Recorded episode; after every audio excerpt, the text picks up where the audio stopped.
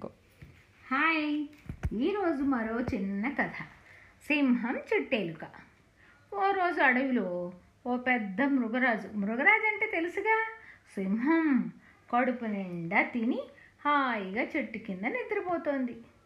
ఆదమరచి నిద్రపోవటం వల్ల సింహం నోటి నుంచి గురకలాంటి శబ్దం వస్తోంది. గురకంటే కూడా తెలుసుగా మీకు?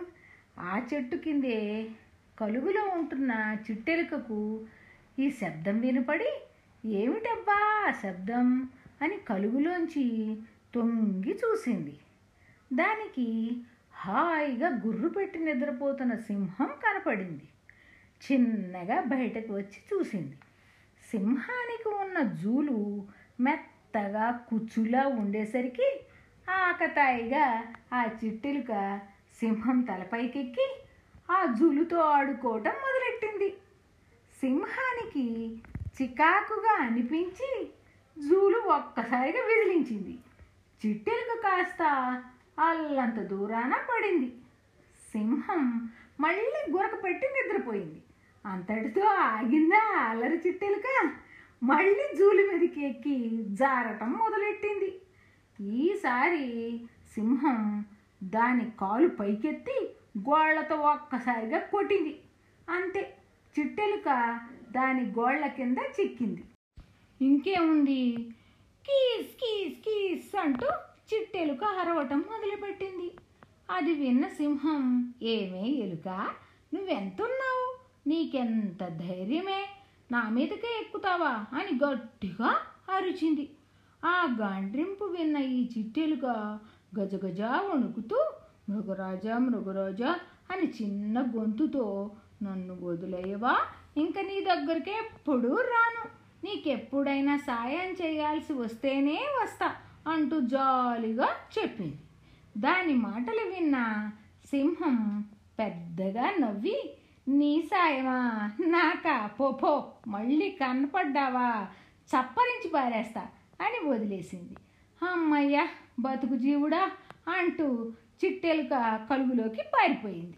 మరో గంటకు పెద్దగా గాండ్రింపులు గుంజుకుంటున్నట్లుగా శబ్దాలు చిట్టెలుకకు వినపడ్డాయి. మళ్ళీ భయం భయంగా కలుగులో నుంచి బయటకు తొంగి చూసింది. ఇంకేముంది? వలలో చిక్కుకొని సింహం గట్టిగా గుంజుకుంటూ గాండ్రిస్తోంది. దగ్గరలోనే పెద్ద లారీ మనుషులు ఉన్నారు. అది చూసి చిట్టెలుక తటాలున బయటకు వచ్చి అయ్యో మృగరాజా ఏమిటి? ఏమైంది? అని అడిగింది. సింహం దిగాలుగా వీళ్ళు నన్ను సర్కస్కి తీసుకెళ్తారట. అందుకే నన్ను వలలో బంధించారు అంటూ బాధగా చెప్పింది. అయ్యయ్యో అవునా? అంటూ చిట్టెలుక మృగరాజ మృగరాజా చిటికలో వస్తాను అంటూ వెళ్ళిపోయింది. సింహం ఏం చెయ్యాలో తెలియక గాండ్రిస్తూ ఉండిపోయింది. ఇంతలో ఒక్క క్షణంలో వందలాది ఎలుకలు వచ్చి వలను టిక్ టిక్ టిక్ టిక్ అని కొరికి పారేశాయి. ఏం జరుగుతుందో చూసేలోగానే మనుషుల మీదకు సింహం ఒక్కసారిగా అరుస్తూ దూకేసింది. అంతే వాళ్ళు కాళ్ళకు బుద్ధి చెప్పి పరారయ్యారు. వెంటనే సింహం వెనుకకు వచ్చి చిట్టెలుకతో స్నేహితుడా నీవే లేకుంటే ఈ రోజుతో నేను నా అడవికి దూరం అయ్యేదాన్ని.